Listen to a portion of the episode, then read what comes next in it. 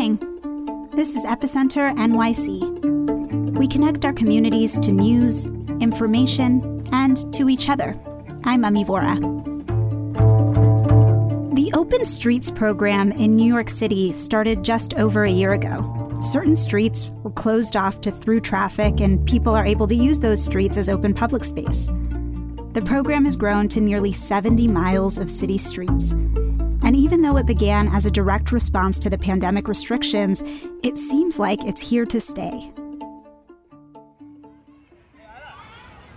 So this has all been, you know, kind of right, across, you know, right, Yeah, very yeah. accessible for Yeah, you. absolutely. And and you mean you feel, I think, it's is it a net positive? Yeah, for the I mean. I think there's the positive. Obviously, is for the kids that are obviously Right. enjoying themselves right now. Yeah. Uh, larger streets for people to feel like they're not um, Mhm. right on top of each other. I think there's also something akin to the community having a space that feels a little bit. I would say their own. I think that people feel more comfortable right. being together outside post COVID in a space like this. So Mhm. I think there's a sense of community that's fostered because of that. It's probably been already, always been here, but I think I see it now more than ever because of the space allowing for people to congregate together. Right. That was Mike Robles on his neighborhood's open street. Today, Epicenter writers Jade Stepany and Felipe de la Hoz talk to more advocates. I spoke with Corey Epstein, the Director of Communications at Transportation Alternatives. They're working to reclaim New York City's streets from the automobile. We talked about how open streets will help New York bounce back from the pandemic. So, so the Open Street program, now that it has been able to grow and has gotten more and more support from the city slowly but surely, has become a big success. So I think the next thing that we will have to do is, is expand the success of Open Streets to more areas, especially areas that are historically underserved and under-resourced so basically, TA, we, we organize and lead the Open Streets Coalition, which I think is about 170 local organizations and groups that support open streets and organize open streets. And we sent a series of letters to the mayor outlining how we wanted the program to change.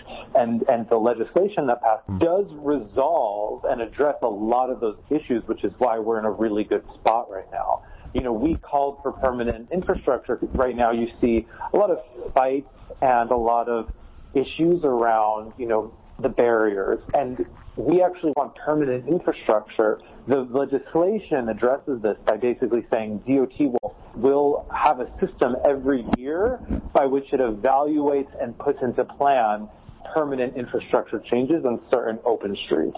So it basically sets up a pathway to make them permanent. It sets up a pathway if people wanted to make them 24 hours. It sets up mm-hmm. a pathway to eliminate parking spaces.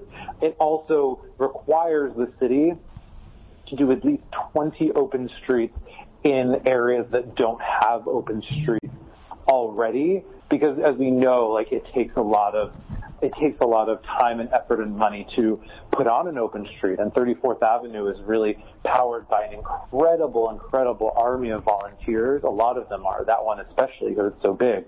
And there's so many places across the city. You probably saw Sunset Park. They have a bid there and they wanted to do an open street, but they couldn't raise the money to, mm-hmm. to hire the staff, the barricades, security, et cetera, every week for it. So so we've identified these inequities, and, and, and, and because there are these inequities, because because there are you know places that are still recovering from COVID, you know these are there are some communities where being able to put forward free labor every single day to organize this is, is just not a high priority and is not something that can be expected of communities that have already been disadvantaged and under-resourced and are still recovering from the pandemic. So the legislation basically requires the city, hey, if there are areas that um, have not applied to have an open street or areas that have, were specifically at risk, like the city needs to proactively support and add funding and staff to create an open street. Because,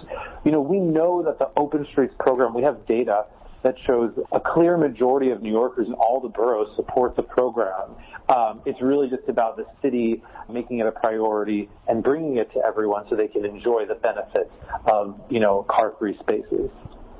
I think it's like 63% of New York City voters support the expansion of open streets in their neighborhoods. Meanwhile, you have like this a minority of people who might come together and say, you know, I don't want it on this block, or I love open streets, but not here. And you, you have them sucking up attention, sucking up information, when in reality, from the data and from what you said anecdotally, they are the extreme minority here. And if, if New York City is going to bow to every parochial interest and fight trench warfare block by block to do something that serves the greater good, like we're gonna, the city will collapse. We'll have, we'll, we will have, we will not be able to rebound from from the pandemic. Another organization that's advocating for better open streets is called the Lower East Side Open Streets Community Coalition. I spoke with Sophie Merwitz, who co-launched the group. Here's what she had to say.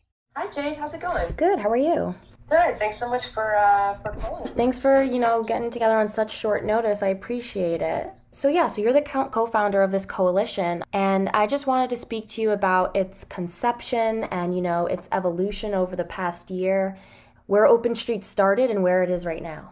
Last year, when the Open Streets program was announced, they basically added Avenue B to the list of potential open streets in their presentation to our community board, mm-hmm. and so the NYPD, which was tasked with managing our particular open street as compared to other open streets, which were managed by business improvement districts or specific businesses mm-hmm. or, in some occasions, nonprofits. The NYPD was tasked with overseeing a lot, like a huge, I think almost a majority of open streets, which meant the NYPD was supposed to put the barricades out at 8 a.m. in the morning and pull them at 8 p.m. at night. Okay. What actually happened in practice was the NYPD kind of dropped the barricades once and then they just stayed in the street. So a few neighbors just sort of very organically started moving the barricades into proper position. Um, and then so our, our volunteer group came together out of that. We were able to liaise with the Department of Transportation and become an official partner I've kind of been following the open streets and I kind of wanted to dive in more about just like open space and how that kind of seems like oxymoron isn't the word, but like you think of New York City and you don't really think of like space. That's like right. really not the first thing you think of. So I kind of just wanted to talk about, you know, just like the equity side of it, and, you know, who deserves space and how to be out there and how you feel that Open Streets has benefit your community specifically in terms of giving people a place to gather safely. Absolutely. One of the, the arguments that opponents of open streets harp on is, mm-hmm. well, just go to the park. You know, just, just just put your body, go work out, go have your programs.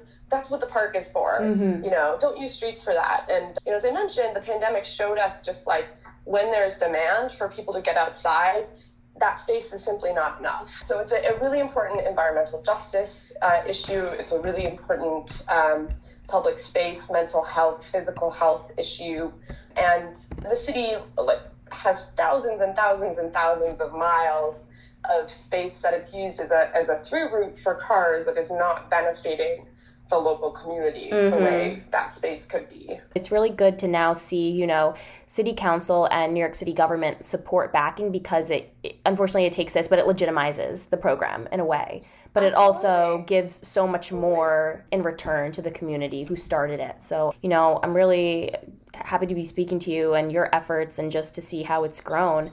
And then just moving on to, you know, the actual bill, you know, how how is that going to change now? I would love to see uh, Open Street become a jobs creator. Staffing is mentioned in the bill. Okay. So I'm hoping ASAP will get, you know, daily staff to move the barricades, mm-hmm. adjust them and then that way the community, instead of focusing on the day-to-day operations, can figure out, okay, how can we do more of this culturally relevant programming? Um, but it's very exciting. I mean, I've never worked on something that within a year, you know, turned out into into permanent legislation. So that is that's a huge victory, and it does, like you're saying, like show that the the waters are turning toward um, mm-hmm. a re-envisioning of public space for the people and not just for cars. You can also learn more about open streets and the recent legislation at epicenter-nyc.com. Next up, every week we're sharing a story from one of our neighbors, someone just like you. Today, I'm excited to introduce Radha Vatsal. Radha writes novels, essays, and short stories. She got her PhD from Duke, where she studied Victorian literature and film history. She was born and raised in Mumbai, India, and came to the US when she was 16. Radha now lives in Queens with her family. Here's a bit of her New York story. So I came here when I was 16 from India and I went to boarding school on a scholarship in Connecticut. And so sometimes I would come to visit friends of my family in New York City and I was always like a little bit overwhelmed by it. Then when I was in graduate school, I met Daniel who we married. He's my husband, and uh, but he grew up in New York City in Manhattan. And so when we decided where we wanted to live, we thought since my family was in India and his family was here, we should at least be near one family. So we moved to New York City and we stayed the first year or for several months with his parents. And Dan felt that the city had changed a lot since he grew up here in the 70s. But then we came to visit Jackson Heights by chance. And when he when we came here, he felt like it reminded him of the New York that he had grown up in. It was a little sort of more down to earth with mom and pop stores and a real sense of community. And so we bought an apartment here and we've been in Jackson Heights, Queens ever since. I just think that that there is a very relaxed feel to the whole neighborhood. I mean, there's definitely the Indian strips with all the stores and the grocery stores and the and the like jewelry and all that kind of thing. But I think it's it's not just that it has an Indian community; it has all kinds of people from all over the world. But it has kind of like a street presence. You know, people mm-hmm. are out and about storekeepers know you and there are a lot of small stores and like that really reminds me of home. And yeah i would say that it's got this very down to earth kind of hustle and bustle that that reminds me of bombay where i grew up Jackson Heights is like an amazingly sort of, I feel, tight knit neighborhood with a strong sense of community. And um, what I like about it is that it is so political. So just the other weekend, um, we have a street that's closed off. During the pandemic, it was closed off and made entirely pedestrian. And now all kinds of people come to our little neighborhood to campaign. I don't think I have a favorite sound, but I definitely think the most characteristic sound of New York are the sirens, which I which I can kind of ignore, but when they're right behind me on the street, I hate. But what I've noticed also is like now that I, when I talk to my family in India, what I notice is the distinctive sound of the birds there in Bombay, and then I try to listen to the sounds of the birds in New York. And I have to say, like, I feel the birds in New York are much more subdued compared to the birds of Bombay.